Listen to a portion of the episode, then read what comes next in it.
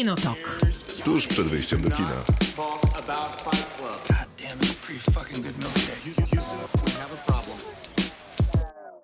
Krzysztof Majewski, dobry wieczór. Miłosława Bożek, dobry wieczór. Maciej Stasierski, dobry wieczór. Będziemy rozmawiać dzisiaj w Kinotoku o paru dobrych filmach, dokładnie dwóch i jednym serialu, który też dobry, e, tylko że wszystko to smutne strasznie. I trudne. Tak. I,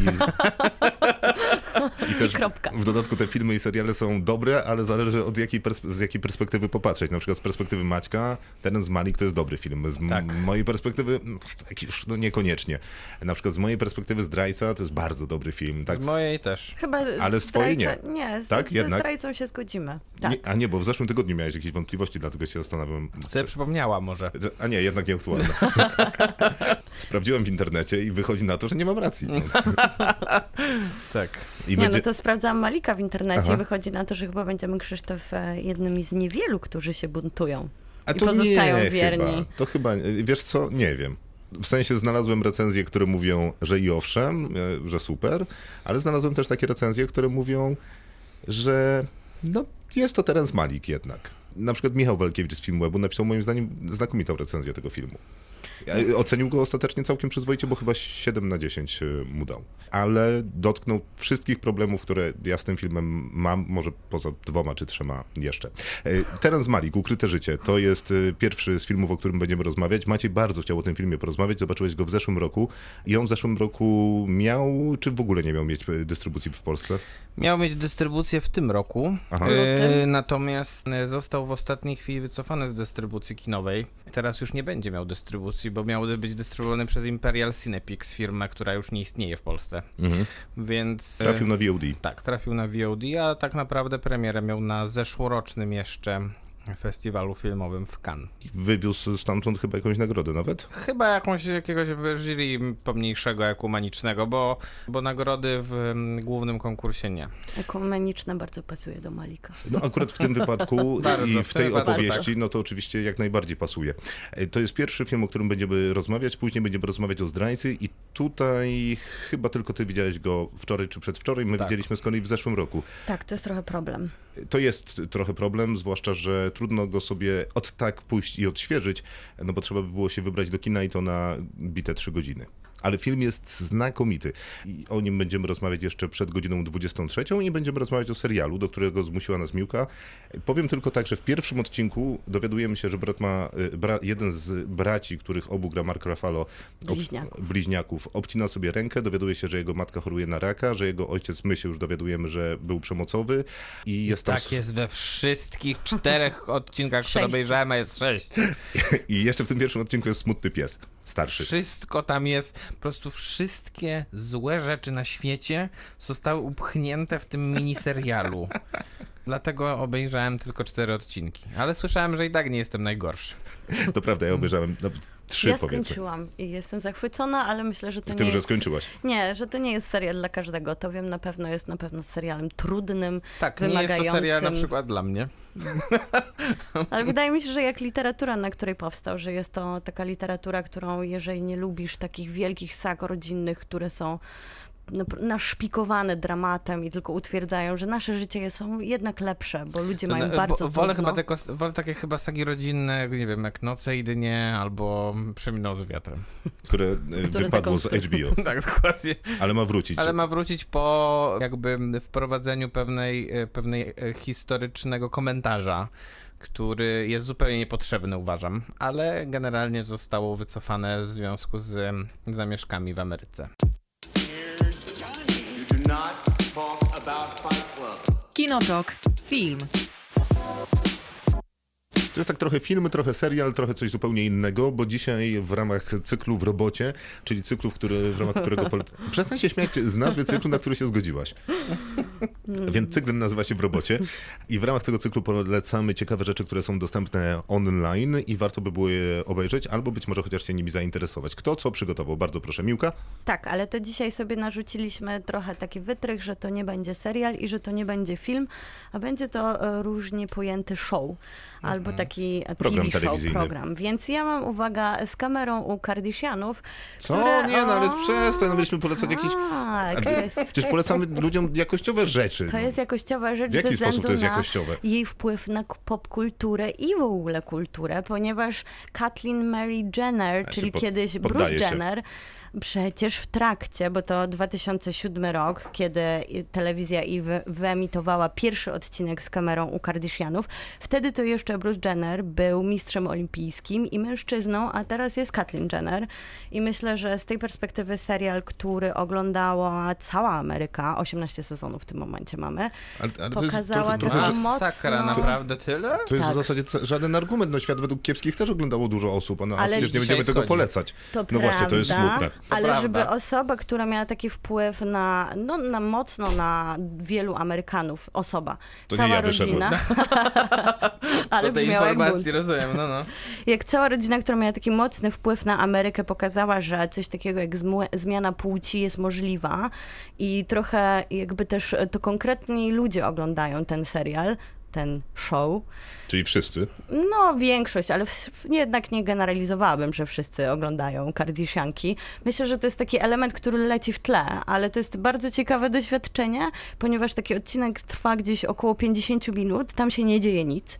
Tam dosłownie kamera chodzi za bohaterkami, które mieszkają w swoim domu, kłócą się, załatwiają może inaczej. sprawy. Za- Zachęciłaś nas po prostu. Ja Nieprawdopodobnie. Ja, ja Czas. polecam do posłucha- posłuchać Miłkę, już wiemy wszystko o tym serialu, co jest w nim wartościowego. Dziękuję, nie muszę oglądać. Czas, który upływa na tym, Absolutnie na nic nie tym ma, tak? zupełnym nic nie robieniu, jest zadziwiająco, działa tak e, rozluźniająco, ale też e, jest to bardzo ciekawe, bo przecież cała ta rodzina naprawdę się wzbogaciła, z czego najmłodsza O, członkini dobrze. jest teraz Nie, no jak się e, wzbogacili, to dobrze, bo, bo jakby byli biedakami, to ja bym nie chciał tego oglądać w sumie. Trochę jak taka tele, telenowela, że pokazuje, że A, możesz, no. wiesz, Nie, dobra, stać Czyli się generalnie bardziej... em, to może obejrzyjmy klan. Słuchajcie, nie no, jest to, nie odbierałabym jednak Kardashianką takiego zjawiska popkulturowego, którym są. No ale nikt im nie odbiera, tylko, czas- tylko nie trzeba się do To tego jest dokładać. ciekawostka, zwłaszcza, że w Polsce nie mogliśmy oglądać Kardashianek i od 1 czerwca na Netflixie zadziwiająco z 18 mamy tylko dwa sezony, ale to są te Oj, lata, no w których Kim Kardashian 2007 była jednak inną osobą. Nie, to jest Dobra, koniec. to Będziemy, ja? będziemy edytować w takim wypadku To jest bardzo fascynujące doświadczenie. i redagować cykl w robocie. No. Fundament tego, co mamy dziś. To ja bym e, powiedział coś może o tych late night showach, które Ameryka pokazuje niestety aż za dużo i niektóre są bardzo słabe. Czemu niestety? No bo niektóre są bardzo słabe. Uważam, no że to jest to dobre, niestety. uważam, że jest ich dużo i zdecydowanie za dużo i na każdej telewizji są po dwa i mogłoby ich być dużo mniej, bo niektórzy tych, z tych prowadzących, bo generalnie to wokół nich się to toczy, Bo mówisz nie mają, o takich show... nie mają nic do powiedzenia, tacy, e, takich jak Jimmy, Jimmy'ego Fallona, Jimmy'ego Kimmela Kimmela. i tak dalej, i tak dalej. Więc e, z tych late night show najlepszy na pewno jest e, ten, który się nazywa Przegląd Tygodnia z Johnem Oliverem, czyli Na HBO Last Week oglądać. Tonight with John Oliver, czyli program, który można oglądać tylko raz w tygodniu. W przeciwieństwie do tych wszystkich, które się ogląda pięć razy w tygodniu. To jest chyba ich największy problem, że jakby trudno nagenerować Tak, dobrych dokładnie. żartów albo nawet zdarzeń na świecie, które chciałbyś skomen- skomentować codziennie wieczorem. Tak, a poza tym różnica jest taka, że tamte, one są, one są oparte poza, poza jakby wypowiedziami często tych, tych prowadzących, jednak też na gościach, natomiast John Oliver praktycznie nie zaprasza gości, tylko opowiada do kamery coś na temat, który wybrał akurat no, do, do, konkretnego odcinka. Na przykład wiadomości regionalne i na Tak. koniec wysyła im wulkan. Dokładnie, więc to, yy, no dokładnie. Model wulkanu. Jest to bardzo ciekawa e, konwencja polegająca na tym, że temat jest jeden całego odcinka. Z tego tematu są wyciągane, wyciągane jest bardzo dużo informacji, które pewnie Amerykanie, których pewnie Amerykanie, bo do nich jest głównie kierowany ten program, nie wiedzą. A przy okazji jest to bardzo dowcipne i opowiada o rzeczach bardzo różnych, nie wiem, przez po- od jakiś Miss America, przez taki program, który był o węglu na przykład, albo jeden O z moich koronerach. tak, ostatnio bardzo dużo o koronawirusie, bo rzeczywiście co drugi program praktycznie jest o koronawirusie. E, Mi chodziło o koronerów, ale E, no, nie, mówię, no ja, ja, ja poszedłem dalej. Okej. Chociaż mój, o, o, i oczywiście mój ulubiony o tak zwanych teleewangelistach, czyli, czyli panach lub paniach, które w telewizji, no nie wiem, jakby przedstawiają swoją wizję religii, zwykle religii katolickiej, ale w pełnie taki bardziej przyjaskrawiony sposób, a wszystko głównie się toczy mm, wokół tego, że chcą jak najwięcej pieniędzy zarobić, żeby sobie kupić swój własny samolot. Ale co do, To jest wychowanek show, Colberta który... chyba. Wychowanek Johna Stewarta i Stevena Colberta, oni też robili dobrą robotę, tylko i John Stewart, który, który naprawdę zmienił telewizję amerykańską, bo to ten The Daily Show Johna Stewarta to było coś zupełnie nowego, coś, co mogło zmieniać też sytuację polityczną w Stanach Zjednoczonych, a te programy nie mają zwykle takiego impaktu. Ale co No dobra, do, co rzecz do się nazywa gości Przegląd tygodnia z. Johnem Oliverem. na HBO można oglądać, Mhm. A co- Kardashianki gdzie? Na Netflixie. Okej. Ale co do takich show, które zapraszają gości, to ten brytyjski Graham Norton Show e, jest tak, ale chyba jest najmocniejszą polityczny pozycją zupełnie. w ogóle, nie?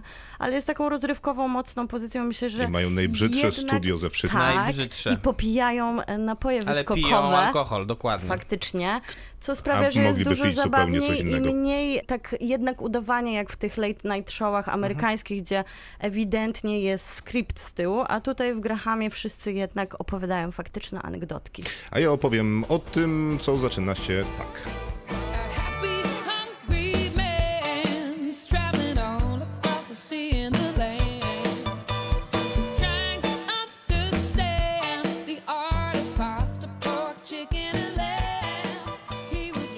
Rzecz nazywa się Somebody Feed Phil. Głównym prowadzącym i bohaterem tego serialu jest Phil Rosenthal, czyli człowiek, który podróżuje po całym świecie i je najróżniejsze rzeczy. Jest to show kulinarny, dostępny jest na Netflixie. Był jeden sezon, później powstał drugi, a tak się szczęśliwie składa, że akurat jest trzeci, którego jeszcze nie obejrzałem do końca. Co tydzień, co odcinek jest w innym miejscu. Od Tajlandii przez Londyn po Ohio. Generalnie jeździ wszędzie tam, gdzie dobre jedzenie. I nie byłoby w tym nic odkrywczego, bo ileż to widzieliśmy takich show kulinarnych, które jeżdżą po całym świecie i pokazują. Przez wszystkich możliwych znanych ludzi. I Przez kucharzy. Antonego Bourdaina. I od czasu Antonego Bourdaina prawdopodobnie nie widziałem czegoś tak dobrego, bo jeszcze Antony Bourdain i Gordon Ramsay chociażby stworzyli swoje wizerunki trochę na takim wizerunku szorstkiego kucharza. Jestem szefem Tak. kuchni, ale nie boję się rzucić mocnym słowem, ani powiedzieć komuś, że zrobił coś fatalnie, jest to po prostu niesmaczne, ale bronili też tradycji i byli bardzo otwarci na nowoczesność. Z kolei Phil Rosenthal w przeciwieństwie do tych jakby tej formy prezentera programu kulinarnego, raz, że chyba niespecjalnie zna się na kuchni, ale na pewno bardzo lubi jeść. Oczywiście ma jakieś podstawowe kompetencje, no ale nie jest Gordonem Ramsayem, który ma Czyli jak więcej... Robert Makłowicz trochę. No ale Robert Makowicz gotuje, a on zupełnie nie. On Aha. jeździ tylko z miejsca na miejsce i je. W dobrych restauracjach, ale równie dobrze w ulicznych restauracjach. Trochę prezentuje miasto, a trochę przez jedzenie, w którym ty, w tym mieście czy kraju jest, opowiada o ludziach, których tam spotyka. To, co dla niego w tym show jest ważne, to to, żeby spotykać się z lokalnymi ludźmi i od nich dowiadywać się, gdzie oni jadają, jak smakuje ich codzienność, a także jak smakuje ta codzienność w tej wersji ekskluzywnej, czyli najczęściej w gwiazdkowych restauracjach albo takich, które są bardzo blisko e, gwiazdki. Więc opowiada trochę o kulturze danego miejsca, trochę o ludziach danego miejsca, a przy okazji je. A to, jak ten człowiek je, jaki ma fizys, jest po prostu niewiarygodne. Masz bardzo dużą przyjemność obcowania z tym człowiekiem, bo jest mm, bezpretensjonalny, radosny, szczęśliwy, jak je, chcesz jeść z nim. Ta piosenka, którą zagraliśmy przed momentem, która jest czołówką tego programu, w zasadzie idealnie go charakteryzuje. Jest jowialny, sympatyczny, charakterystyczny, miły i ma wszystkie cechy takiego prowadzącego show Brytyjczyka. Tyle, że jest Amerykaninem, co jest dla mnie po prostu bardzo, bardzo, bardzo dziwne. Z Nowego Jorku nawet. Z Nowego Jarku nawet. Ale jak był odcinek w Londynie w trzecim sezonie, to jest drugi, bardzo interesujący. Byłem przekonany, że będzie opowiadał, gdzie się wychował, a, a, a- zachwycał się brytyjskim akcentem, każąc powtarzać jakiemuś tam przechodniowi czekolada z angielskim akcentem, bo go to rozczulało. Kawał fantastycznego show, a przy okazji naprawdę dużo można się dowiedzieć o jedzeniu, zarówno tym dobrym, jak i tym bardziej ulicznym, o tym, jak smakują i pachną najróżniejsze Uliczne miejsca. też może być dobre. No, uliczne z reguły jest najlepsze. Dokładnie. No wiesz, pizza ogóle- jest uliczna.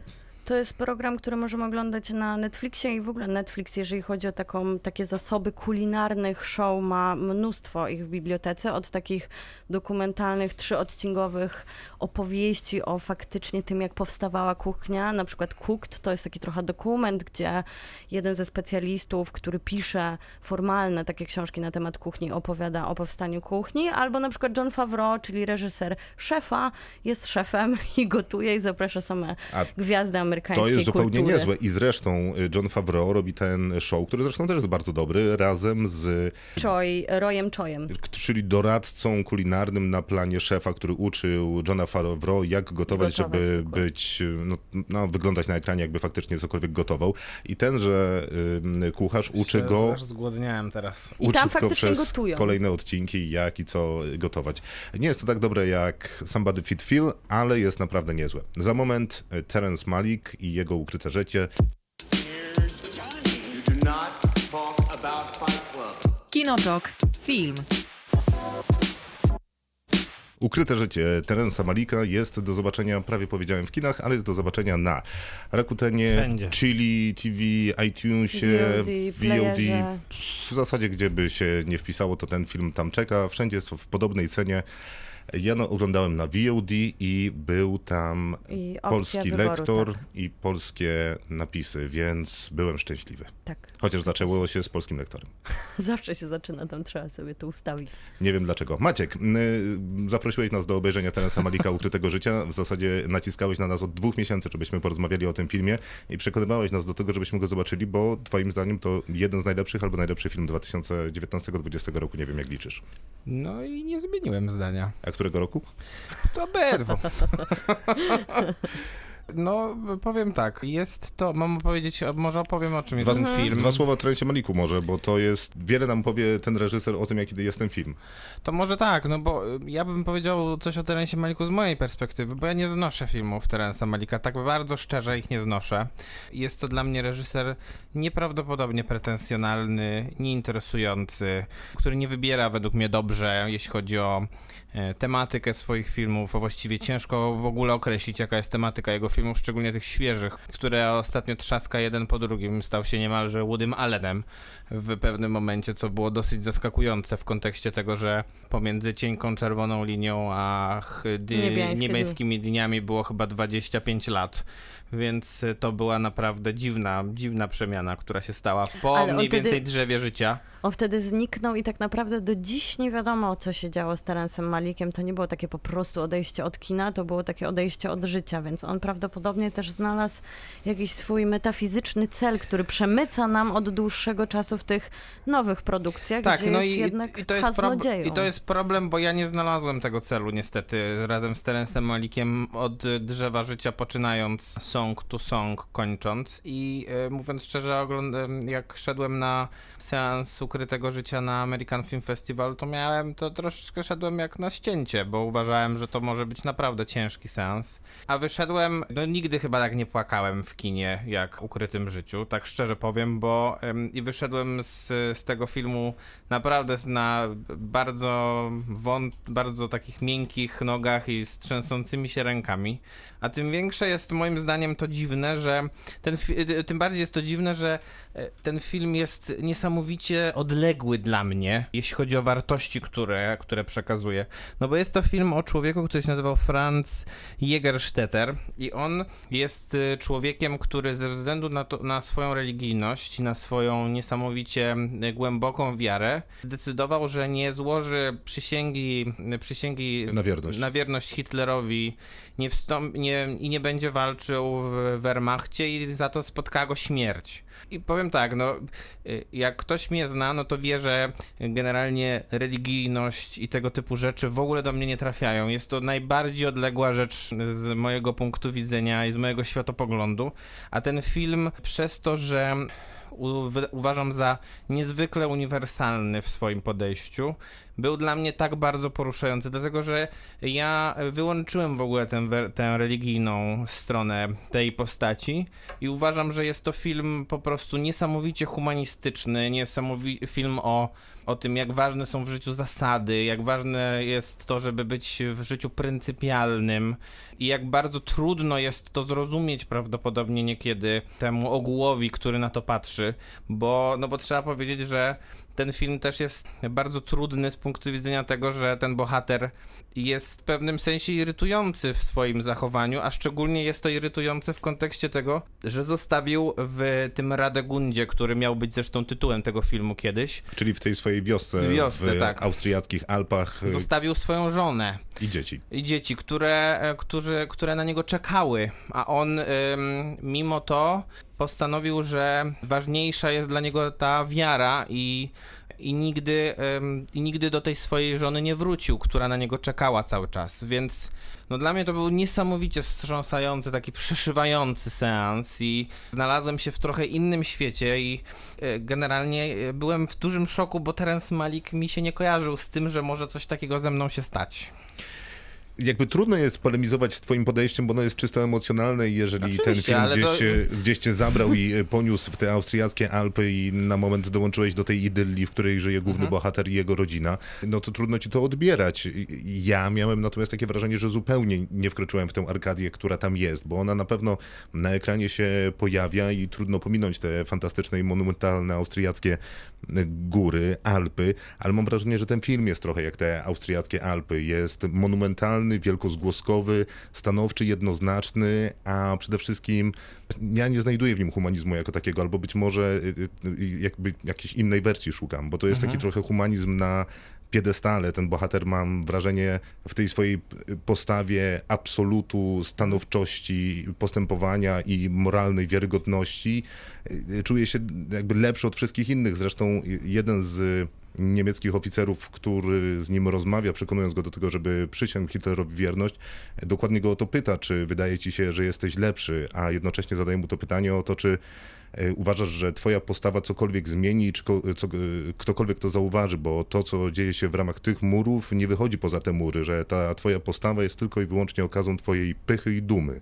No ale nie jest to prawdą, że to nie wychodzi poza, poza te mury. A to, co on tam y, mówi, w sensie ten niemiecki Mhm. oficer, to pewnie jest jakiś tam pomysł na to, żeby zmusić go do jednego ustąpienia, bo najprawdopodobniej wychodzi za te mury i on staje się powoli jakimś symbolem. Dokładnie. Ja bym się chciała odnieść właśnie do tego, że i Maciek o tym mówi w wielu recenzjach, przeczytałam, że to jest taka opowieść o człowieczeństwie, a tutaj no, ciężko mi się nie zgodzić z tą, że to jest jeden dla mnie z bardziej odhumanizowanych obrazów, jakie widziałam ostatnio w kinie. Ja w ogóle nie widzę człowieka, ani, ani tak naprawdę nie widzę jego relacji i ani bohaterki, ani bohatera. To są pewne impresje i obrazy, które mi są e, gdzieś opowiadane przez ten taki bardzo poetycki i monumentalny sposób narracji Malika, ale w ogóle nie, nie odczuwam bliskości do bohatera i też nie do końca są jasne dla mnie tego, jego wybory, które z jednej strony wynikają z wiary, której ja tak naprawdę nie doświadczam, poza tym elementem szeptanych deklaracji, które czasami padają.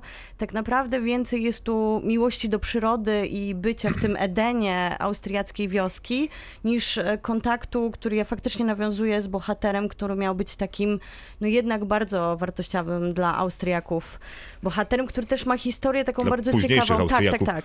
E, Ciekawą, bo to właśnie ta jego żona tak naprawdę, gdzieś padają te słowa matki bohatera do żony, że to ona go zmieniła, ale my nie czujemy tej relacji, która nastąpiła gdzieś na początku, ale to żona faktycznie tego realnego bohatera tak, była tak bardzo wierz, wierząca, że na, nawróciła go i on był niesamowitym pasjonatą czytania Biblii. I tutaj ta wiara przez. Jedyne w sumie, czego się ciekawego dowiedziałam, tak e, z perspektywy historycznej, skoro to jest postać e, za, zapisana w historii, to to, że ten On został kościół... beatyfikowany zresztą przez Tak. Benedykta XVI. Trochę w ogóle ta postać jest e, mniej, mniej człowiekiem, a świętym od razu Za nam, życia. tak, Mhm. podana jako taki święty, który stąpa No wśród tych jakby- wysokich traw austriackich. Jakby totalnie się z tym zgadzam. Też mam takie wrażenie, że to jest jedyny sprawiedliwy ten, który został dotknięty palcem Boga, który jest w tej austriackiej idylii, do której wdziera się to nazistowskie zło. Więc w skrócie, ja miałem takie wrażenie, że jest to jednak trochę taki film, który bardzo takimi wielkimi, ostatecznymi narzędziami, razem z tymi górami, muzyką, światłem, całym Terencem Malikiem i dobrobytem tego stylu, jakim operuje, staram się powiedzieć, że nazizm był zły. Tak, nazizm był zły, a jeżeli pojawia się w tym wszystkim jakaś opowieść o do, dobru, to ona jest taka bezpośrednia i nie, nie ma jakby, nie ma tych motywacji, nie ma tego żegnania się z rodziną, nie ma tego, co nakłania tego człowieka do... hiobowska wersja Tylko jest taka dobra, ostateczna no. decyzja, która nie potrzebuje żadnych słów, żeby ją umotywować, a tak naprawdę cały czas No, na, narzuca. sposób? Jak to Hiobowska, nie- przepraszam. Jak to nie potrzebuje słów? Przecież e, te słowa cały czas padają w tych listach, które oni wymieniają Mhm. ze sobą, które, które są cytowane jeden do jednego w tym filmie. Następuje wymiana jednak informacji, następuje wymiana myśli, następuje wymiana uczuć między tymi bohaterami. I co z tego, że następuje z offu, czy... e, Czy wyszeptana. I co z tego, że następuje e, w formie listów? No wydaje mi się, że akurat można mieć bardzo dużo, bardzo dużo zastrzeżeń do tego, że Terence Malik rzeczywiście zwykle mówi tylko wielkimi literami i wszędzie stawia kropki. I tutaj też tak oczywiście jest, ale to nie zmienia faktu, że ten film. No nie, no nie jestem w stanie w ogóle się zgodzić z tym, że jest odczłowieczony ten film, bo no czy no nie wiem, chyba że chyba że ja miałem No chwilę nie, ale, czekaj, słabości. ale to zgodzisz się z tym, że przy, przy, Franz nie jest tutaj postacią z krwi i kości, tylko w zasadzie symbolem jakiegoś Mhm. moralnego imperatywu. I tak, e, Ale trochę- to, e, ale to, to, taki jest chyba cel tej historii też. e, Ta, ta, najprawdopodobniej jest, ale ja- w tym ja sensie ten- jest odczłowieczony i trudno.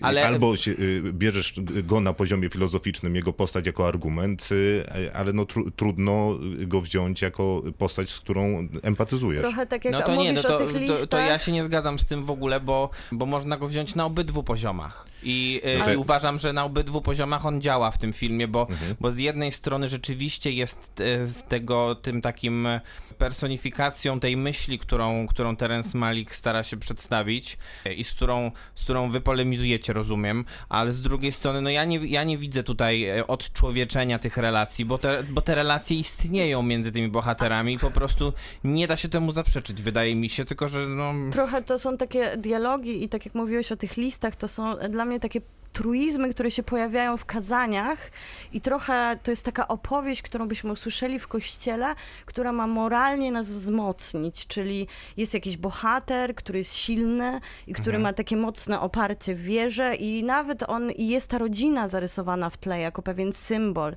i pewne zmagania i to wszystko właśnie brzmi, jakbyśmy weszli do kościoła Malika i usłyszeli takie mocne kazanie z symbolicznymi bohaterami, którzy nam No jest tak. opowiadają, jak, jak No ja, dobrze ja, żyć. te- Ja też się nie mogłem pozbyć tego wrażenia. No, w sensie Malik ten, ten swój świat i Arkadii opowiada naprawdę fantastycznie. No, te zdjęcia, które są zaserwowane, to, to jest mistrzostwo świata. Z, zwłaszcza są w takim jakimś rozciągniętym tak, tam kącie. jest takie e, rybie rybie, oko oko, chyba. trochę jakbyśmy mieli No wrażenie, jest, tego rybiego gdzie- oka zawsze było dużo. Ale Tak. to zupełnie tu nie przeszkadza, wręcz przeciwnie, służy jakby temu, co Malik chce pokazać i opowiedzieć. Ta muzyka, którą graliśmy przed momentem, no nie takim momentem, kilka... Clipsa Newtona Howarda. Mhm.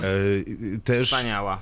Naprawdę niesie mnie przez te Alpy cudownie i te moralne wyżyny również. No ale faktycznie mam wrażenie, że no, ta historia trochę nie prowadzi donikąd. Ta, w przeciwieństwie do tych wcześniejszych filmów, znaczy prowadzi dokądś, w przeciwieństwie do tych wcześniejszych filmów, które były już takie zupełnie No przypadkowym zbiorem tak. obrazów i... Wiersze i poezja na tak, ekranie. tak, tak. Tutaj albo, jest, jest historia, albo ale nawet nie. Albo z drugiej strony nie. taka strasznie prosto określona, no to jest 2 godziny 45 minut filmu, e, w którym opowiada mi, że naprawdę zrozumiałem, że ta wioska jest ładna, naprawdę zrozumiałem, że on naprawdę kocha swoją żonę i swoje dzieci i chciałby w Austrii po prostu kosić trawę, czy tam pszenicę, mielić ją, robić Prowadzić mąkę, a z mąki człowieka. robić... Tak, tak i jak widać sz- szczęście mu to sprawia, ale w tej wiosce nie ma żadnych pęknięć. Tam wszystko po prostu było wspaniale, dopóki nie przyszli źli naziści, którzy są źli, i, i, i zepsuli tę sielankę i on wtedy musiał stanąć, zaprzeć się na nogach i powiedzieć, nie, jestem tu jak góra, nie przestawisz mnie, możesz mnie To obejść. też jest film, w którym Terence Malik powrócił do pisania scenariusza, bo ostatnio w tych filmach, no, które mocno można krytykować i chyba tutaj jesteśmy Trzeba. zgodni, że e, drzewo życia to jest e, kwestia sporna, bo niektórzy jeszcze bronią, chociaż sami aktorzy za, nie, za ten film przepraszają, to już Voyage of Time czy Song to Song naprawdę chyba nie znajdzie się, się za wielu, którzy by film bronili to czytałam wywiady, bo z samym Malikiem, jak wiemy, nie dość, że zniknął na 20 lat, to jest to Nie człowiek, który nie udziela wywiadów, w żaden sposób nie występuje publicznie, bardzo sobie ceni tajemniczość, więc tutaj aktorzy opowiadali o procesie twórczym przy ukrytym życiu. Jako z jednej strony faktycznie był ten scenariusz, ale scenariusz był bardzo cieniutki Mhm. i te elementy, które się pojawiały, to była ta praca trochę impre- taki, takie wejście w naturę. Oni mówią, że faktycznie czuli się jak farmerzy, em, spędzili bardzo dużo czasu w wiosce, gdzie ta przyroda u Malika bardzo, chyba w większości filmów jest takim elementem, który ma nakreślać, No to że jest z jednej łącznik z tak, Bogiem. Tak, ale też e, taki element, który czasami nawet po prostu ma nadać taki, taki, taki prosty sens egzystencji ludzkiej. Codziennego nawet, życia, tak, ubrudzę tak. ręce trawą. Tak, tutaj te przecież Zawsze momenty, stoją którym... z kosą, widać, kiedy- że mają opuchnięte I dłonie kiedy zawsze ś- słońce pada na te twarze, tak przez słońca te to jest dużo. liście. Tak, jest tylko troszkę zimy tak naprawdę, żebyśmy Ale też do słonecznej. słonecznej. I właśnie oni opowiadali, że, że nie do końca pojawiały się te kwestie, one, one czasami nawet powstawały z dnia na dzień pisane i trochę ja tu też mam e, problem z tym, że ja czuję jednak, że to dalej pozostaje taki Terence Malik, który, który jest takim impresjonistą kina, poetą, filozofem z wykształcenia, który uniwersytecką ma karierę za sobą. Ale no nie, nie, widzisz, nie, to, nie, mi, to się, można mi się wydaje, że on nie. był, kiedy robił cienką czerwoną linię. Po drodze zupełnie przestał. Może masz rację, bo tam na pewno pada więcej pytań, które tutaj, tu, tutaj pytania nie padają, tu padają tylko odpowiedzi ostateczne. A jeżeli chodzi o cienką czerwoną linię, czy na przykład świetny mój ulubiony jego film Badlands, gdzie też jakby jest e, kwestia tego, na co człowiek może sobie pozwolić. I tutaj jest ta kwestia człowieczeństwa, gdzie ci bohaterowie są z krwi i kości.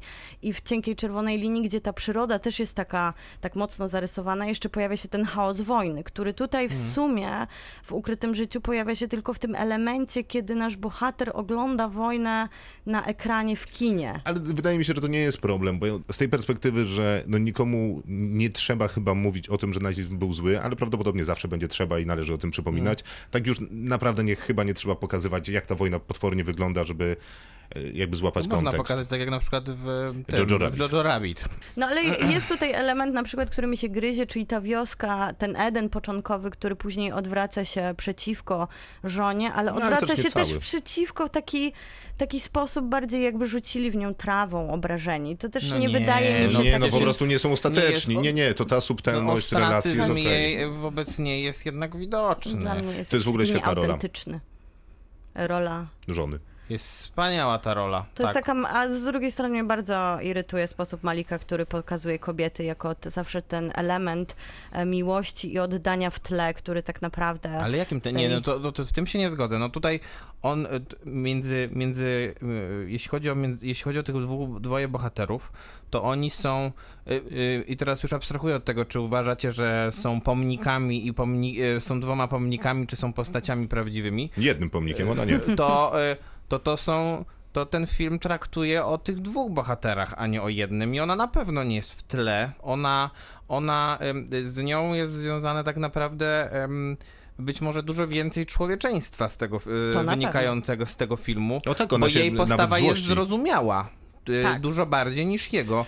I e, nakreślona w jakiś taki bardziej emocjonalny sposób, zarysowana No i, no dosłownie. i ta, ta aktorka jest w tej roli naprawdę wyśmienita, a e, trzeba powiedzieć, że Valerie Pachner, która, która tę rolę gra, no to ona nie grała zbyt dużo y, dużych rzeczy, jeśli w ogóle można byłoby o czymkolwiek mówić w jej wykonaniu, no bo to są jakieś filmy też y, niemieckiej produkcji, a tutaj dostaje taką rolę, która naprawdę nie jest łatwa, szczególnie, że wydaje mi się, że jak kamera wchodzi w, niemalże w ciebie, no to tym bardziej jest trudno to grać. Kreacja, którą ona tutaj stworzyła, jest naprawdę autentyczna i piękna. Ale to wszystko się zgadza, bo ten film na poziomie rzemieślniczym prawdopodobnie jest bardzo dobry, bo zdjęcia ma wspaniałe, muzykę ma świetną, aktorów ma naprawdę wybornych, prowadzenie aktorów i reżyseria też jest pewnie okej, tylko że cała nabudowana historia i, opowieść wydaje mi się no, no bardzo malikowa, w tym, w tym akurat niedobrym sensie y, y, malikowa, bo ten język, którego Malik używa najprawdopodobniej bardzo świadomie już po tych Na 100%. iluś Tak, tam filmach, które zrobił w tym stylu. No, jest koherentny, jest y, prawdziwy i wydaje mi się, że ten No, film nie, może do nie, kogoś nie masz, nie masz trafiać. wrażenia, że jednak to jest y, to posługiwanie się tym językiem, który, który on sobie wytworzył w tym filmie jest jednak zupełnie inne, bo ym, No dojrzalsze, na pewno, bardziej świadome. bardziej, bardziej jednak em, skontrolowane w pewnym sensie, no bo, y, no bo te, te poprzednie filmy, szczególnie Song to Song, które uważam No nie, za no, to jest- fatalny, To jest w ogóle Tak, film no o tak, niczym. to jest- tak, film o jest, niczym. dokładnie, to jest problem. A ten, ten film jednak ma tematykę, którą, z którą rzeczywiście y, ja rozumiem, że można się nie zgadzać jakby z, mm, z, z korem tej, czy jakby z, z źródłem tego, tego, tej całej historii. I, I tak jak powiedziałem, sam się nie zgadzam do końca, tylko że, tylko że, tylko że jakby nikt, nikt nie jest mi w stanie odebrać po prostu tych wrażeń, które Ale miałem oczywiście. z tym Ja w filmem. pewnym sensie- I są- Malik ma pełne prawo opowiadać historię tak, jak chce. I- Tylko, że ja nie muszę się y, Oczywiście, lubić z tym, jak on tę historię opowiada. Ja nawet go szanuję po tych trzech go- doświadczenia, y, te trzech, trzech godzin y, doświadczenia jego takiej. On jest naprawdę konsekwentny w swoich wyborach i może faktycznie. Bo nawet ta historia jest bardzo dla niego. Bardzo jest jego i on to opowiada w taki sposób, który, no, no można powiedzieć, że jest sygnowany Malikiem. No to prawda. I pozostaje Każda też scena. takim, takim kinem autorskim, które od początku on szlifuje od drzewa życia, gdzie te Mhm. szepty, głosy z offu, te monumentalne sceny, które właśnie, no można bardzo Ja nie je mogę z lubić. tymi szeptami, przepraszam. Ja też nie mogę z tymi szeptami. I on podobno szepta do swoich aktorów. On nie mówi głośno, on szepcze. Ale, ale w pewnym sensie jest to imponujące, że on pozostaje wierny i myślę, że jeżeli wcześniej Song to Song się nie udało, to może gdzieś tam jest pomysł na to, żeby wrócić do opowiadania historii, które no, dla mnie mają za mały wydźwięk przy skali historii, którą nam proponował, ale z drugiej strony są podjęciem jednak rękawicy po No nie, no jasne, trzeba, jasne. trzeba powiedzieć, wydaje mi się na koniec jednak to, że y, y, i to pewnie jest zaleta tego filmu też duża, że nikt tak naprawdę w amerykańskim kinie nie opowiada taki sposób O nie, i, no to i oczywiście. nikt w amerykańskim kinie nie opowiada takich rzeczy, bo można byłoby się, można byłoby jeszcze się zastanowić nad tym, czy Alejandro González Iñárritu nie opowiada w taki, y, takich rzeczy, ale opowiada w sposób, który jest z kolei dla mnie nieakceptowalny, bo, bo Terence Malik ma, ma unikalny styl, a Alejandro González Iñárritu nie ma żadnego stylu, tylko, tylko kradnie wszystkim wszystko. Ja bym- Czy tu możemy sprawdzić na, koniec- przyszły tydzień, czy Terence Malik zrobił setki premium reklam, bo te to- filmy wyglądają tak, że sprzedałyby wszystko. To jeszcze chyba trzeba docenić, że on jednak jako amerykański twórca, który w Song to Song za, e, i w swoich ostat- ostatnich filmach za, Zaznaczam tylko, za, to ostatnie zdanie. zatrudnił same gwiazdy. To, to po prostu Tak. to są tak skastingowane filmy, że już bardziej się nie da upchać A tu nazwisk. nikogo. Wszyscy Tu chcą u niego zapomnił- grać. Tu zatrudnił Niemc, niemieckich, austriackich aktorów praktycznie nieznanych dla widza amerykańskiego, czy nawet No, ale europejskiego ta na aktorka dzięki temu zagra prawdopodobnie w trzeciej części Kingsmanów. Być może dzięki temu, że właśnie wybiła się Monika. Trzeba obejrzeć ten film, wyrobić sobie na jego, na jego temat zdanie. No, na I ja, sekundkę, jeżeli ja ma się trzy godziny wolne. Ja uważam, że jest A to Avengersi nie są. ja uważam, że jest to wybitny film i i jeżeli i, i naprawdę jak nigdy bym tego nie powiedział o Terensie Maliku i to było dla mnie największe zaskoczenie, tak e, po prostu ten film jest dla mnie niesamowitym doświadczeniem, które zapamiętam prawdopodobnie do końca życia i, i polecam. Masz dźwięk? Mam. No to może chyba jest to ten idealny moment, żebyś przypomniał naszym słuchaczom, a może za chwilę, ale... Ale ty- gdzie mam? Znajdę.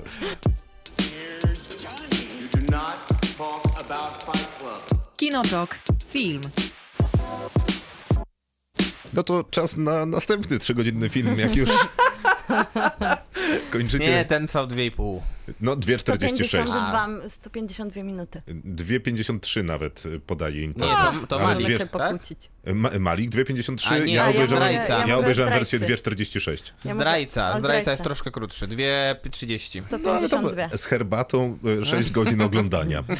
I Tak jak potem ten serial, który Miłka będzie potem opowiadać. y, Więcej niż my na pewno, bo Tak. my niewiele. Y, Marco Bellocchio zrobił y, film Zdrajca, o którym będziemy rozmawiać i zdaje się, że ten reżyser to jest znany włoski reżyser. Natomiast nawet nie będę próbował udawać, że miałem zielone pojęcie, kim on jest, bo nie wiedziałem przed obejrzeniem filmu Zdrajca i zresztą dalej niewiele o nim wiem. Jest to pewnie dosyć e, obciachowe, ale Poza tym, że jest, co na podstawie tego filmu można stwierdzić, że jest bardzo sprawnym e, rzemieślnikiem. Ale też wydaje mi się, że niewiele mieliśmy szans na obejrzenie czegoś z jego filmów Witaj w polskiej dystrybucji, ale to jest chyba film sprzed 30 lat. Tak. To Taki porozmawiaj sobie jego. z Romanem Gutkiem, który twierdzi, że Marco Bellocchio jest e, jednym z mistrzów e, włoskiego kina, które Gutek Film, który zresztą dystrybuuje ten film także i dystrybuuje wszystkie jego filmy. I kiedy Roman Gutek tak mówi, to pewnie To ma pewnie jest rację. prawda. Pewnie ma rację. Natomiast to nie jest y, y, racja w moim świecie. Być może nieco ignoranckim. Jedyne co wiem, e, to też e, filmów nie widziałam, ale wiem, że to nie jest jego pierwszy film, gdzie pracuje na materiale opartym na faktach. To jest jakby taki jego konik, że zajmuje się tym, co faktycznie miało miejsce i dlatego te filmy mają taki trochę paradokumentalny charakter i to nie jest pierwsze podejście, co widać, że to jest e, pewna szkoła i on też wiele, wiele lat spędził na, nad zdrajcą, jeżeli chodzi o pracę i nad scenariuszem i No, bo to przygotowania. jest super skomplikowana To historia. Je- y, Wszedłem sobie na materiały prasowe Gutek Film, y, faktycznie firmy, która dystrybuuje zdrajcę. I pierwszą grafiką, którą można było pobrać do publikacji prasowych, jest taka infografika, która zresztą jest na Facebooku Radia Ram, można podejrzeć, y, jak wyglądają połączenia pomiędzy Porta Nuowa, rodziną Carleone, Komisją Sycylijskiej Mafii i, i śledczymi.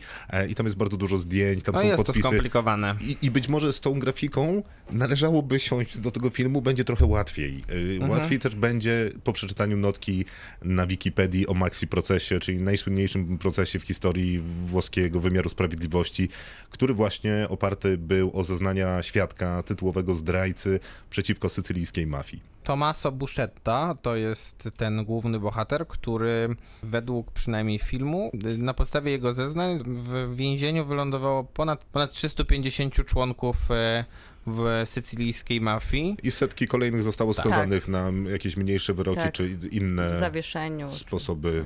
Tak, część, cię, część wedle filmu też siedzi do dzisiaj. Tak. To jest trochę takie kino, które faktycznie zwodzi i jak czytałem e, opinie ludzi, którzy obejrzeli ten film, oni zawsze zaczynali od tego, że to jest zdrajca, film o włoskiej mafii, który nie jest taki jak Ojciec Chrzestny. Nie opowie wam gangsterskiej, takiej epickiej historii o gościach w garniturach, którym w zasadzie kibicujesz, w zasadzie takiej sagi, dobrze powiedziane, tylko opowie wam prawdę o tej sycylijskiej mafii.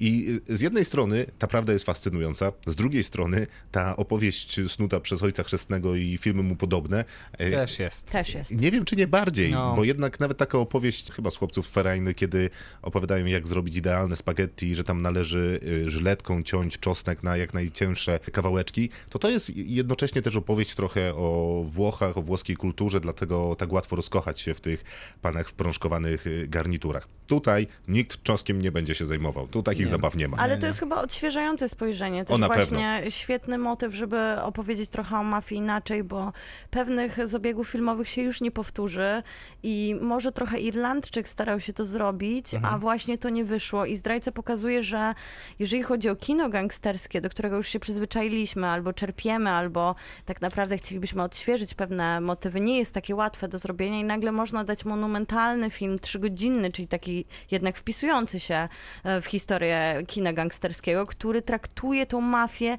nie na poziomie akcji, a na, opowie- na poziomie opowiadania takiej naprawdę historii, która dotyka i faktów, i realności. Wręcz staje się ta mafia bardziej dostępna i tak jak trochę myśleliśmy, że to taka mafia jest e, na Sycylii.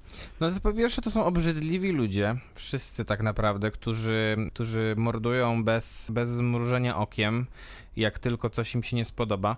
I Dla mnie zdrajca to jest w szczególności dramat sądowy, którego nie było dawno, tak dobrego dramatu sądowego, bo rzeczywiście sceny w sądzie, które tutaj inscenizuje Marco Bellocchio, no to to jest klasa sama w sobie, bo wszystkie te sceny, które... Dramat sądowy kojarzy się z tym, że adwokaci wygłaszają jakieś takie wielkie mowy, Które wszystko zmieniają. wszystko zmieniają zwykle w tak. ostatniej chwili i tam y, tych adwokatów grają, nie wiem, Gregor Peck, Zabić Drozda, nie wiem, Paul Newman i tak dalej. A tutaj tych mów nie ma, natomiast są rozmowy na przykład pomiędzy, pomiędzy sędzią a podsądnymi, są, są konfrontacje i to wszystko ma taką energię, tak dobrze jest e, nakręcone, tak dobrze jest też e, muzycznie podbite, często muzyką poważną. I fantastycznie E, Wspaniale. zrealizowane. Nils Foram y, robił też muzykę do tego filmu, to jest ciekawa postać, zresztą miał koncert we Wrocławiu w Narodowym Forum Muzyki, to jest pianista, ale jednocześnie łączący taką muzykę klasyczną, fortepian z muzyką elektroniczną.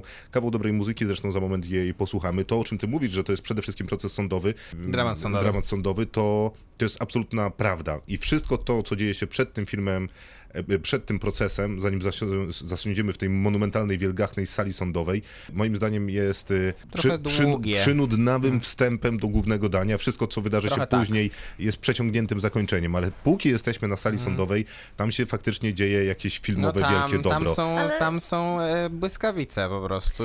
Z- Skrzy tak z tego ekranu. Zwłaszcza, że Ja nie wszyscy mogę się są... nie zgodzić e, z tym, że sąd jest wspaniały, ale Tak. jednak te włoskie elementy rodzinne, które są takie, no tylko włoskie kino tak wspaniale opowiada, zwłaszcza te elementy włoskie, gangsterskie, rodzinne, które Tak. są takie, no tak zawsze opiewa to w historię, że dla gangstera najważniejsza jest rodzina, poza tym, że oczywiście pieniądze i władza, to ta I rodzina, która jest... jak to było, Ale- jak zostałem Ale gangsterem. ta tutaj rodzina- jest jednak to fajnie. Charakterność. Tutaj jest jednak Charakterność, pokazane to w taki tak. sposób nietypowy, bo, bo rzeczywiście to, co Krzysiek powiedział, zwykle w takich filmach to rzeczywiście byłyby parmezan, e, spaghetti i tak dalej. I wino. A tutaj oni jednak, oni jednak są w ciągłym zagrożeniu i Napięcie, nawet jak tak. spędzają e, rodzinnie czas, e, na przykład główny bohater ze swoją nieprawdopodobnie piękną żoną, to, to to są jednak rozmowy nie o tym, jak będą spędzać święta, tylko o tym, e, że trzeba się bronić, bo,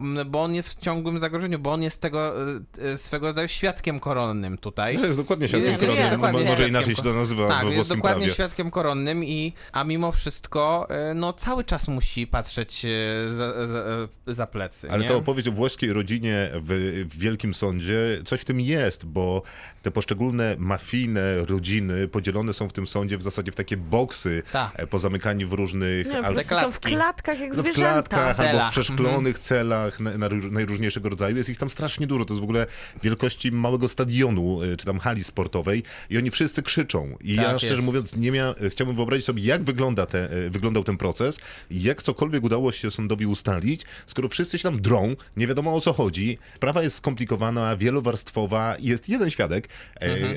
e, który przemawia, a kiedy przemawia, to zaczynają się z nim kłócić osoby, o których Tak. on w tym momencie mówi. No to wyglądało jak Kłamie, hańba. Tak, Ale to też tak, jest taki zdrajca, no, tytułowy. wspaniałe rozbijania tego procesu No, sądowego, pewno. który ma po prostu jak e, Ale wyglądało tak jeden wielki absurd. w kontekście zdrajcy o samym głównym bohaterze, ja tu mam cytat reżysera, to co mnie w nim zainteresowało to fakt, że nie jest ani ofiarą, ani herosem, to bardzo zdeterminowany człowiek, wieczny zbieg, właściwie jest ocaleńcem. No i ta centralna figura człowieka, który skazał, no człowieka, który skazał nie dość, że 400 osób, tak naprawdę rozbił mafię Tak. e, od, od środka, ale też o czym już mówiliśmy, no i jego życie z jednej strony gdzieś pozwolił sobie na to, żeby je ograć, ale to nie jest życie, Nie, w którym nie. chciałby ktokolwiek żyć, e, to życie Ale z drugiej, z drugiej strony, nie ma czegoś takiego w człowieku, że sobie myśli, no dobra, 400 osób do skazania, rozbicie legendarnej sycylijskiej mafii, y, super bogatych, super wpływowych, super silnych, nikt im nie może zagrozić, a ja ich wszystkich załatwię. No i zrobił to. Bo jest bossem. No, no właśnie, no, to właśnie On jest to bossem. ciekawe, że nie Jeżeli- jest bossem jeżeli- generalnie, jeżeli nie? bo jest takim żołnierzem mafijnym, który Nie, po no to- prostu wie dużo. Ym, I, Bo w e, filmie poznajemy jego całą historię. Nigdy nie jest w, nigdy nie został em, umieszczony w Na tej hierarchii szczycie. wysoko. Em, no dla mnie to był fascynujący bohater z tego powodu, że generalnie ciężko jest do końca mu kibicować, bo e, z jednej strony on e, robi dobrą rzecz, ale no tak naprawdę to on nie jest prawdopodobnie do końca dobrą postacią. No jest bo, zdrajcą. Bo jest, znaczy, bo to z jednej strony, a z drugiej strony jest jednak członkiem mafii. No to od, od samego zarania musimy wiedzieć, że, No dobrze, że ma- ale trochę, po to ale- jest w sądzie i ludzie idą do więzienia, bo wierzymy w resocjalizację, Ale więc on tutaj też się nawrócił. ale tutaj jest trochę taki problem, który się pojawia często w, przy amerykańskich produkcjach, jak nie wiem, Wilk z Wall Street, że bohater, który jest zły i jest pokazywany w taki sposób, który trochę go oczyszcza i dodaje mu nowego takiego rozdźwięku moralnego. tak, Ale ja Oczywiście. uważam, że on też jest pokazywany w taki sposób, No bo ja, bo właśnie, ja o to mi chodzi, że to Aha, jest, że że, jest, to jest no. Tak, problem. tak, jest totalnie pokazywany w ten trochę sposób. tego filmu, jak wszystkich takich filmów, które Ale nie- nie opowiadają na sekundę, o... ale ja nie, zupełnie nie mam z tym problemu. Znaczy, on jest... Mi się Moralnie podoba. je- jest to trochę No problematyczne, nie, no to że tak, ale pokazujesz człowieka, podoba mi się który... on jako rycerz na białym koniu, jest świetnym nośnikiem filmu i historii. Na a przy- krwawym koniu bym jednak powiedziała. No ale jednocześnie, jak, jakby już tak ważyć te rzeczy, no to e, ile tam żywotów y, oszczędził tym, że wydał te 400 y, osób, i sk- więcej osób wydał, ale skazał 400. No i fajne jest Znaczy to, sąd że... skazał, a on pomógł. Tak, fajne jest to, że po pierwsze tak właśnie tworzy, tak właśnie buduje tę postać reżyser, a po drugie no jednak gra go um, niejaki Pier Francesco Favino w sposób niemożliwie fantastyczny. A. Dla E, aktora. E, po prostu e, jest ten aktor idealny do tej roli, bo nie dość, że jest e, to, to z kolei jakby w kontraście do swojej pie- przepięknej żony Fizis jest jego. nieprawdopodobnie według mnie brzydkim człowiekiem. E, a z drugiej strony Nie, ja jest... się nie zgadzam z Maćkiem. Nie Jest, no Słusznie. dobrze, przepraszam. E, natomiast, no dobrze, to Nie, ale uznajmy, kontynuuj, kontynuuj. uznajmy, że ja mam rację w tym momencie. E, a z drugiej strony, no, on go gra w taki y, w taki łatwy jednocześnie sposób, a z drugiej strony z takim niuansem, bo każda praktycznie scena jest wygrana w taki sposób, że nie do końca wiemy, e, co o nim myśleć. W, e, i, i, to jest, I to jest jedna z największych zalet prawdopodobnie tej, tej wspaniałej kreacji. A poza tym, no jednak, e, jeżeli jest taka scena w filmie, w którym on powtarza chyba z 8 razy hipokrita, e, to, e, no to nie może to być zła kreacja po prostu. Ja jestem wielkim fanem tego, jak on siada, bo mm, on ma jakieś takie dziwnie nieproporcjonalnie małe krzesełko na tym całym maxi procesie. I tak siada jak ten, z bardzo szeroko rozstawionymi nogami. Nie wiem, chyba zakłada nogę na nogę z tego, co ja pamiętam i wygląda generalnie tak, jakby zaraz mieli wnieść parmezan, wino i, i dobry A chleb. jednak. Tylko, że no, jakby inne rzeczy dzieją się na ekranie. I ten jakiś taki niewymuszony styl i lekkość bycia, którą e, on w sobie ma, zresztą wielu tych, e, ty, tych, wiele tych postaci, które tam są, Nie no, jest mają naprawdę dobrze świetne. skrojone garnitury. Ale to właśnie nie jest tylko to, dlatego to jest taka fantastyczna rola aktorska, No, że znaczy ma to charyzmę jest... chyba. Właśnie, ta charyzma, Tak, którą dużą. oczekiwalibyśmy też od, e, od kogoś, kto rozwala mafię od środka, że on musi być charyzmatyczny, silny, interesujący. Ja nie mogę się zgodzić z tym, że on jest brzydki, bo on jest niesamowicie Magnetyczny. magnetyczny, ma taki e, seksapil, który wynika właśnie z tej władzy, super którą sprytny dzierży. też, bo jednak potrafi I meandrować e, dokładnie. tak w Nie taką wewnątrz. wprost dla żołnierza, o którym byśmy myśleli, Tak. mafijnego, który po Już prostu zabija abstrahując od ludzi. tego, że dowiadujemy się, że to jest super inteligentny gość, a skończył je, e, tylko po, szkołę podstawową, więc To generalnie... był taki zawód dla mnie. Co, że Tak? skończył tylko szkołę Bo też podstawową? mówi, że myślałem, że to jest taki mastermind. A, no tak, a to... A on, no on to pod, on pod presją to generalnie robi wszystko. Prawda. Nie? I, I on jest tutaj koniunkturalistą to, totalnym, No prawda? dlatego to jest taka To, to, ciekawa co mówiliście postać, wcześniej, trudno on był... zbudować z niego bohatera. Tak, no ale to, to, to jest też to, że gdyby on był po prostu takim e, żonnym władzy, gangsterem, bossem, to już te filmy mamy za sobą, prawda? Tak, Nawet e, drugiej- mówiliśmy ostatnio przy naszej liście wstydu o Scarface'ie, Tak. jako takim obrazie człowieka po prostu, który jest opętany przez władzę, klasycznym trochę dla obrazu gangstera, a on Dokładnie. tutaj to nie wynika z jego wielkiej chęci bycia e, szefem wszystkich mafiozów albo zemsty. To jest po prostu jedyny wybór, który on może tak, podjąć w tym to momencie. jest też ważne w tym kontekście, że jakby, jakby został stworzony tutaj obraz jego, że on, nie wiem, zmienia się moralnie nagle, postanawia wydać ich wszystkich, to to byłoby z kolei emocjonalnie bardzo niewiarygodne, już y, a szczególnie w kontekście tak, tak stworzonego filmu, który, który, który jest taki większy niż życie ten film. Chociaż E, wydaje I mi się, te że jest wszystkie postaci też takie są. Ale wydaje mi się, że też jest bardzo wierne e, reali, realnie historii, Tak. która miała miejsce, przez to, że ten Nie bohater wiem, nie jest ale- pokazany w taki, w taki heroistyczny, taki, jako taki wielki Heros. heros, tak? Nie wiem, Więc- czy tak jest, ale ten film sprawnie przekonuje mnie do tego, żebym uwierzył, że, Że tak jest. Że tak było. Słowo w słowo, co się tak wydarzyło. Y, Maxi Process to No proszę to bardzo. świetna robota tak właśnie jest wyglądał. i To jest scenariuszowa świetna, i świetna robota. realizacyjna, skoro bierzemy to jako historię, Tak, ja, ja osobiście bym proponował tak, włączyć sobie ten film, zrobić herbatę na spokojnie, sprawdzić co u kota, podrapać go za łóżkiem, a później przyjść już na Maxi I mieć Process. otwartą I, i wtedy człowiek... Wikipedię jeszcze przy okazji. O tak, dokładnie. Tak, też tak. mi, To się też mi tego przydaje, brakowało. to się przydaje. No wspaniały film i em, na niego z Dzisiaj kolei... Maciek tylko mówi, Na, "S- tak, s- dokładnie. Wspaniały film, Za- polecam. Za, zaraz zaraz Maciek będę podsumowywał ten serial, więc no to już nie będzie tak dobrze. I ten film, to ważne, to jest przedpremierowa nasza recenzja tego filmu, bo on em, w kinach dopiero w lipcu, jako premiera Gutek Film. Tak jest? Tak jest. Te pokazy, które były. Masz taką zdziwioną minę jak ja. Bo tak, bo te pokazy, które były, to były mm, pokazy przedpremierowe. Dokładnie, drodzy Państwo, Więc 3 lipca. Świetnie. No i już. Dziękuję. Terence Malik i tak zrobił słaby film. Gdzie ten dźwięk? Masz ten dźwięk? O Nie. nie, myślałam, że to jest prowadzenie do dźwięku. I znowu cię sprzedałam. Ale będę go miał.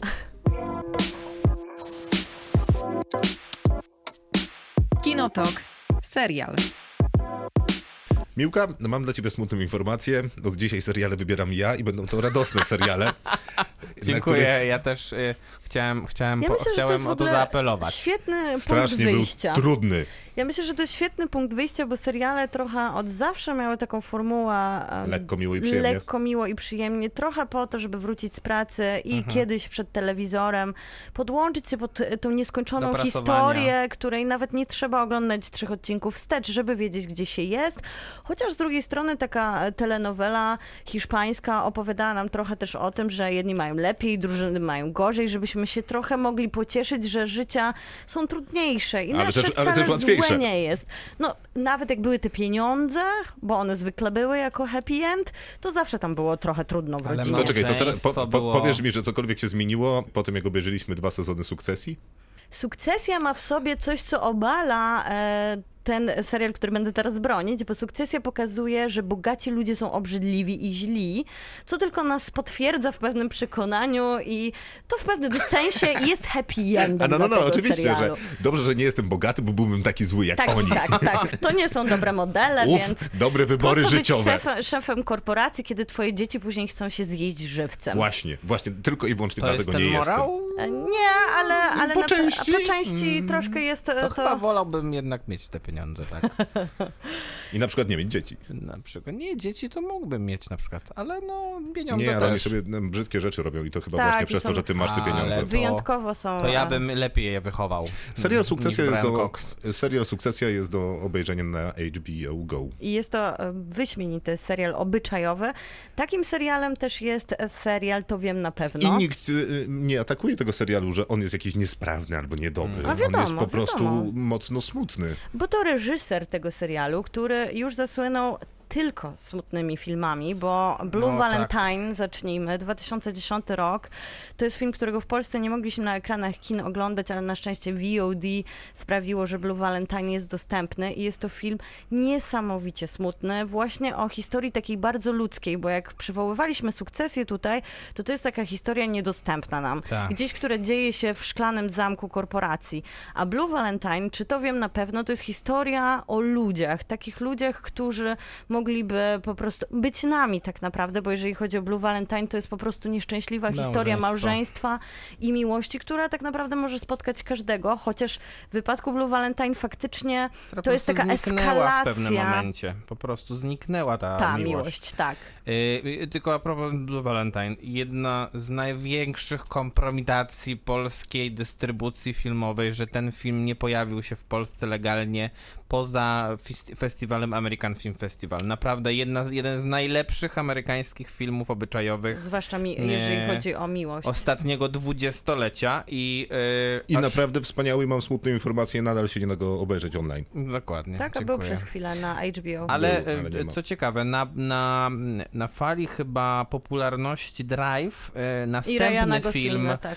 Dereka Cianfranca em, Place Beyond the Pines. Drugie oblicze polski tytuł, Tak jest. zadziwiająco. E, film, swo, e, film e, według mnie okropny już do polskich Tak. kin wszedł i on e, z kolei nie zebrał już takich pozytywnych Nie wiem, czy to e, było not. jasne, we wszystkich tych filmach zagrał Ryan Gosling. Tak jest. Tak, obu, a The, The Light gra. Between Ocean to jest jeszcze film, który A, tak. też się znalazł w dystrybucji polskiej, który też jest tego reżysera, który też nie przyciągnął za dużej widowni, chociaż wydawałoby się, że nazwiska Fassbendera i Alicia Vikander, którzy teraz są małżeństwem, e, bo to tak, to ich Uwaga. romantyczna, Tak e, romantyczna historia, która wydarzyła się na- ekranie Skąd wy wiecie takie rzeczy? 2016 roku, a The Place Beyond Pines to jest Ryan Gosling i jego żona, którzy również się poznali na planie. A kto jest bo jego żoną? Jego żoną Ewa jest Mendes. Ewa Mendes. Uwielbiam tę sekcję ploteczki. Więc e, proszę, takie smutne filmy, a takie tutaj rewelacje. No ten trzeci to był taki raczej romansidło bardziej. A wiecie, e, że Vincent Cassel e, zostawił Monikę Bellucci? Ale to jakiś czas temu już. A, no chciałem też coś rzucić. Więc na fali tego, że reżyser, e, myślę, że dobrym punktem wyjściowym jest właśnie Blue Valentine, którego nie możemy zobaczyć, ale on wychodzi z takiej. Chyba ważniejsze jest to, że on wychodzi z takiej narracji smutku, jest to, że to jest mm, scenariusz, który on również napisał, jest na podstawie bestselleru o tym samym tytule książki i to, i to widać i czuć w tym serialu, która bardzo często jest taka literatura, która przedstawia sagę rodziny z perspektywy wielowątkowej, która cofa się do samych początków i tak naprawdę to, co się wydarzyło w przeszłości, nakreśla lo, losy współczesnych bohaterów. I tu mamy właśnie tę koncepcję, że chociaż mamy lata 90., bo tutaj od początku nie jesteśmy we współczesności, czyli ta teraźniejszość serialowa dzieje się w latach 90. Mamy czasy George'a I Tak, Busha. dokładnie. I co ciekawe, ten sentyment, który teraz jest taki, wszystko jest przesycone sentymentem do tego, co było, tutaj jakoś się nam szczególnie nie narzuca. Po prostu. Co jest bardzo ciekawe, że wyko- wykorzystane są te lata 90., to są bardzo smutne lata w Tak. tym serialu. Szare, brzydkie, wszystkie samochody mają ten sam kolor, wszystkie mieszkania mają podobne tapety. Mm. Wszyscy ludzie są ludzie są, e, noszą się na szaro. Tak, no ale to trochę jest- to jest wspomnienie lat 90., poza tymi fantastycznymi elementami, które nam daje ostatnio popkultura, jako takie świetna muzyka, to, młodzi fajne. ludzie. Tak to tak naprawdę lata 90. w wielu miejscach na świecie były raczej szare. Ale to jest trochę to, co seriale HBO od jakiegoś czasu y, robią, czyli opowiadają tę Amerykę trochę bardziej prawdziwą, albo no trochę bardziej brzydką po prostu. Odbrązawiają ją Dokładnie. Tak, tak, Mhm. tak. Zwłaszcza- I świetnie by było to widać na przykład w ucieczce z Danemory. E, Ta Ameryka taka codzienna, pączkowa, nieciekawa, nieciekawych ludzi. Otyła, chora. Dokładnie. I, i, i, to skojarzenie, i te, ten styl, ten filtr założony na, kamerę, na kamerze, kolorystyka, ton tego filmu, Hmm. serialu, y, pr- przepraszam, jest dokładnie taki sam jak Ucieczki z Danemory. Skądinąd znakomity serial na HBO Go. Znakomite. Jak to zwykle bywa z produkcjami miniseriali HBO, albo one się koncentrują na przykład na wątkach kobiecych i to, zwy, to są zawsze ekranizacje powieści. Tak w tutaj w wypadku e, te, tej powieści Walego Lamba, no to jednak głównym bohaterem a nawet główną parą bohaterów jest para bliźniaków, a, która, no to, to, i to jest w ogóle ciekawy motyw, bo nawet jak wam się może tak nie podobało i was, wam się zmęczyło, to ostatnio seriale nam serwowały takie rozwiązania e, jednego aktora w roli podwójnej, braci bliźniaków bardzo często, Tak, i ja tego zupełnie nie rozumiem, bo to, tę rolę podwójną gra Mark Ruffalo tak. i to musi być straszna robota realizacyjna. Ale tu jest po mistrzowsku to To akurat jest- zrobione. To wygląda I jakby było właśnie. dwóch aktorów tak. identycznych. I tutaj w końcu otrzymujemy taką soczystą rolę podwójną i aktorsko i realizacyjnie, że po pierwsze faktycznie nie widać, że to się gdzieś nakłada, że trzeba się było Mhm. Że postarać, że Tak. ktoś musi być w lustrze, a ktoś drugi odbija się Tak, tak, tak, w szybie. tak. To jest bardzo naturalne. Plus jaki to jest fantastyczny aktor. On naprawdę O, dostaje... Wydawałoby się, że mm, takie coś, co może bardzo nie wyjść, bo jeżeli jeden z bliźniaków jest chory, chory psychicznie, ma schizofrenię i ta jego fizis też jest taka, jak często bywa przy chorobach psychicznych, to to często jest takie przerysowane i wtedy te różnice są zbyt nakreślane pomiędzy jednym bohaterem, który ma grać dwie osoby, a tutaj naprawdę ja się e, bardzo często łapałam na tym, że ja myślałam, że to jest dwóch odrębnych aktorów. To No właśnie, Dokładnie tak. Bo oni nawet zupełnie inaczej wyglądają i się zastanawiałem, jak oni to realizacyjnie robili, no bo przecież trzeba było no jakby przebrać, przemalować, przeucharakteryzować tego Marka Ruffalo, żeby go posadzić na Tak. fotelu, żeby mógł odpowiedzieć na cześć i powiedzieć cześć. I trzeba było robić to od nowa. Znaczy Mark- najpewniej tak. nagrywa się najpierw jedną rolę, później drugą, ale no granie do pustego fotela też Tak. pewnie łatwe nie jest, No Mark mimo że mu tam Ruffalo- szczotkę po, postawią. I jeszcze tylko przypomnę, że J.K. Simmons miał bardzo dobrą rolę Tak, w e, w Odpowiedniku. odpowiedniku, właśnie podwójną, też bardzo ró- różną fizycznie, chociaż znacznie mniej go było podwójnie na ekranie. Ale tam czułeś, że to jest jeden aktor, tak jak James no bo- Franco w The bo Deuce. rzadko byli razem, nie? Tak, jak James Star- Franco w The Deuce, który cały czas się odbija w szybie i w lustrze. Tutaj naprawdę dostajemy tą różnorodność e, bohatera, który e, no, naprawdę jest... e, Tak niesamowicie są kompletni też ci bohaterowie, prawdopodobnie przez to, że są literaccy, że e, ten Mark Ruffalo wypada z jednej strony na tego bardzo świadomego, sfrustrowanego, złego i skrzywdzonego życiem bohatera, którym jest jeden z braci bliźniaków Dominik, a drugi Tomas, chory psychicznie brat. Naprawdę oni w momencie, kiedy rozgrywają te role różnych odpowiedzialności, bardzo przez całą opowieść są autentyczni. Ale to nie jest tylko główna rola, bo cały casting, jak to zwykle w wypada w produkcjach HBO, jest fantastyczny. Czy- Od najmniejszych ról w tle po e, wiodące. Tylko tak, em, jakby gdyby ta rola była nieudana, to tego serialu nie dałoby się oglądać. Prawdopodobnie Em, tak. I, e, I tutaj e, po prostu czapka z głowy przed Markiem Ruffalo, którego uważam za aktora e, absolutnie wybitnego i totalnie niedocenionego przy okazji. No nie, no jak niedocenionego? No No, nie, ja się totalnie. nie zgadzam. no, a kto go nie docenił? Totalnie jest to aktor niedoceniony. Dopiero co Halka nie- zagrał bo nie w pięciu gra- filmach. A gdzie? No dobrze, Krzysztof, tylko teraz ym, e, bez spojrzenia na listę, na jego filmografię, wskaż, wskaż mi jakąkolwiek jego pierwszoplanową rolę. Begin Again. A kiedy to było? Pięć lat temu? A po drodze grał cały czas w- Marvelu. No ale nie, no przecież nie grał w cały czas w Marvelu. Grał, on gra, on gra bardzo dużo, bardzo niewielkich ról niestety. No nie, no nie I- powiem, że Hulk jest jakąś wielką rolą, I, ale I wygrywa często, ym, swoją charyzmą wygrywa często uwagę widza, tak jak robił, nie wiem, w Spotlightie, Foxcatcherze do pewnego stopnia. E, To są naprawdę świetne role i ja wciąż będę uważał, że to jest aktor, którego powinno się wykorzystać na pierwszym planie, a tego się nie robi. A, no to w tym sensie dobrze, nie ma sprawy, zgoda. E, Ale e, też oglądając ten serial, e, nie mogłem wyrzucić z głowy właśnie tego Marvela, w którym on gra Hulka, e, czyli taką podwójną rolę, e, Gdzie że raz jest wielkim zielonym potworem, a raz jest e, spokojnym naukowcem. I w tym serialu, no, może nie jest podobnie, ale jakby ta dwoistość postaci też jest dosyć e, oczywista. Nie, no jest bardzo podobnie, bo jeżeli chodzi o tego, racjon- tego zdrowego bliźniaka, to on jest e, z jednej strony wyczerpany, więc e, bardzo często w scenach taki spokojny i wycofany, aż do momentu, w którym jego frustracja przejawia się krzykiem, który Mhm. mógłby być właśnie z perspektywy aktorskiej czymś, e, co się Widoni Rider w The, e, ostatnio nie udaje w The Stranger Things, zwłaszcza, ale Nie kopie się leżącego. Świetnie wypada tutaj w wypadku Rufalo ten nawet ten krzyk, który mógłby nas przytłoczyć. Ale w serialu dzieje się wszystko, co złego, y, takiego niezwygodnego, niekomfortowego, strasznego, traumatycznego może się przydarzyć w zasadzie w każdym odcinku. I jeśli to. I- dla mnie to było męczące o tyle, że ten serial nie ma w ogóle oddechu. Prawdopodobnie, e, prawdopodobnie tak wygląda ta sytuacja w tej książce, Na pewno. ale nagromadzenie tych negatywnych emocji. Przez to i tak jak, tak, jak, tak jak wspominałaś, że jest dużo mięsistych postaci. Dla mnie to Bardzo. wszystko było zbyt jeszcze mięsiste i to było przytłaczające z tego powodu. Ym, Ja się trochę jednak od tego odbiłem, mimo że taka historia powinna być ciekawa.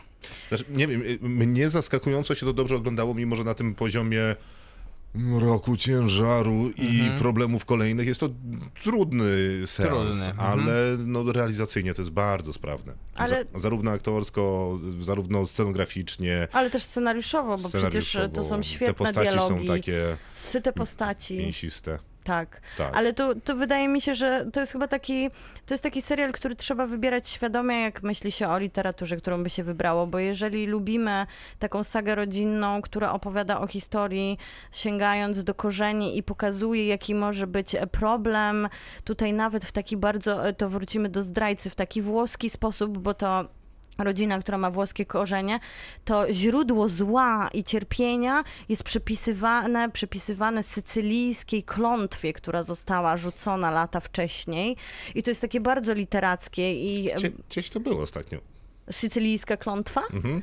Wydaje mi się, że wielokrotnie się pojawiała i w literaturze, i w filmie sycylijska klątwami. klątwa. Gdzie się ogląda serial? Na HBO Go można już sześć odcinków zobaczyć i naprawdę moim zdaniem warto do końca wytrzymać ten ból i cierpienie, bo zadziwiająco jest tam pewne zaskoczenie na końcu, które No, e, w, tym, e, w tej eskalacji możliwego do zniesienia łez i bólu, który ja na przykład bardzo dużo pokałam na nazywa tym się serialu. To wiem na pewno.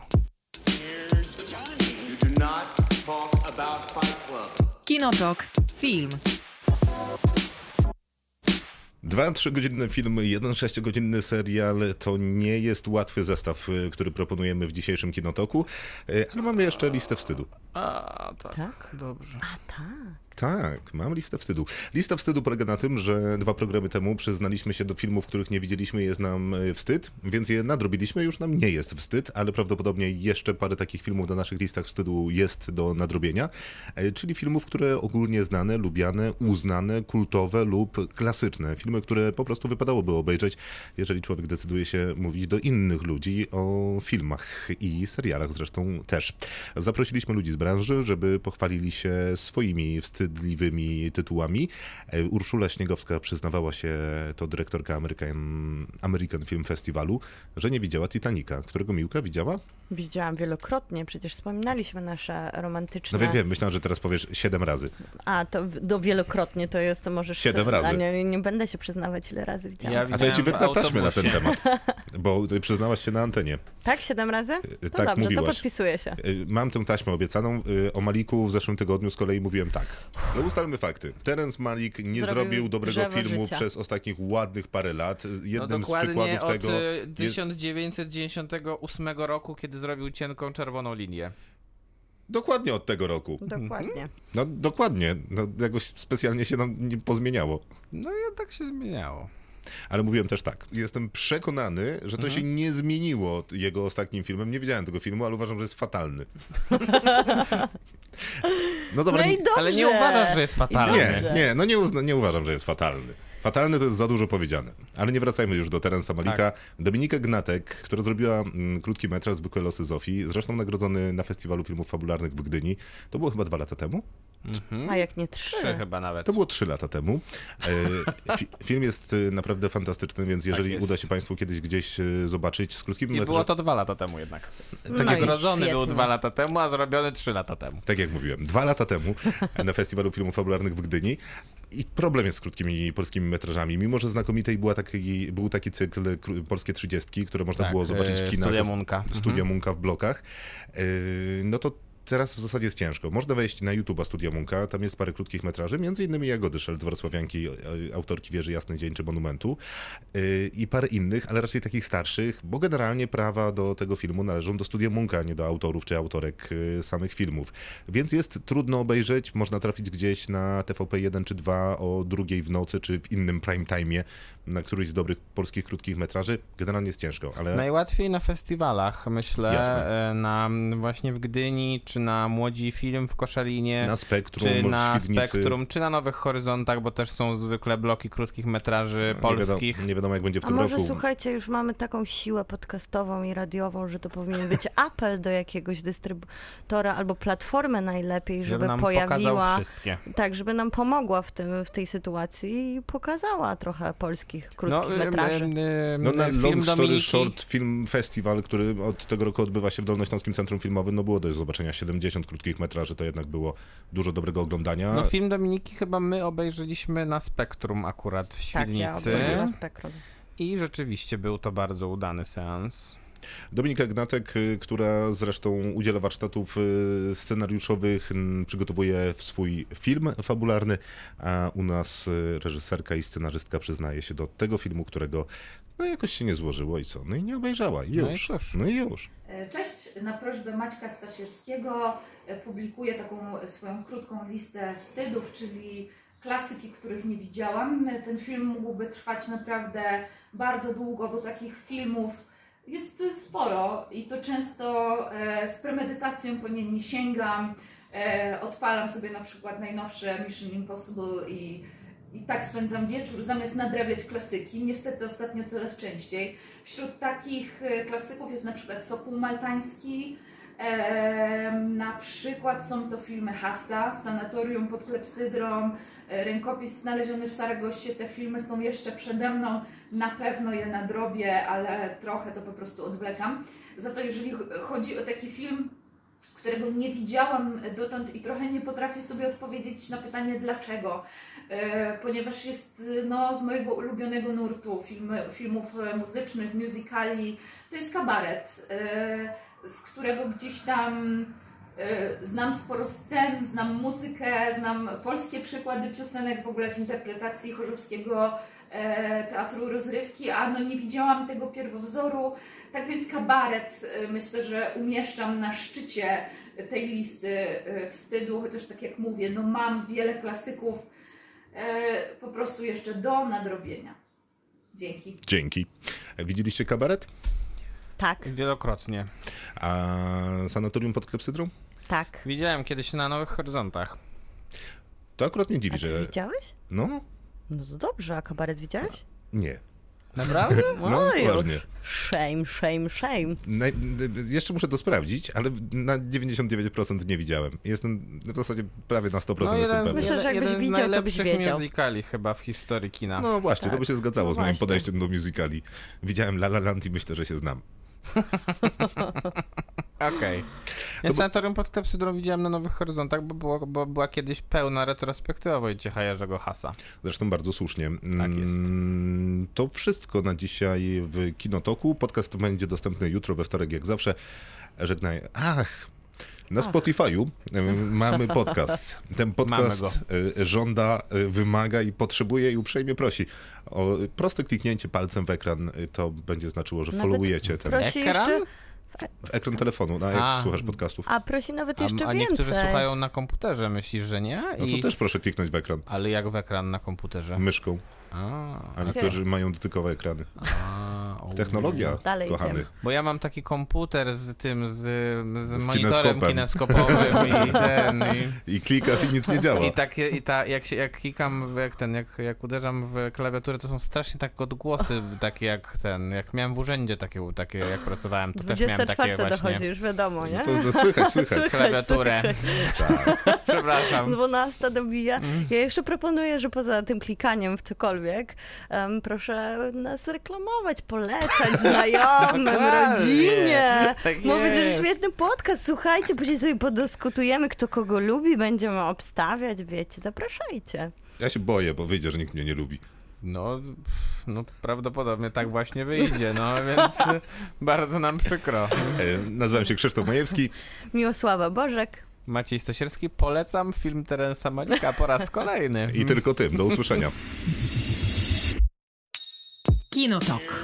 Tuż przed wyjściem do kina.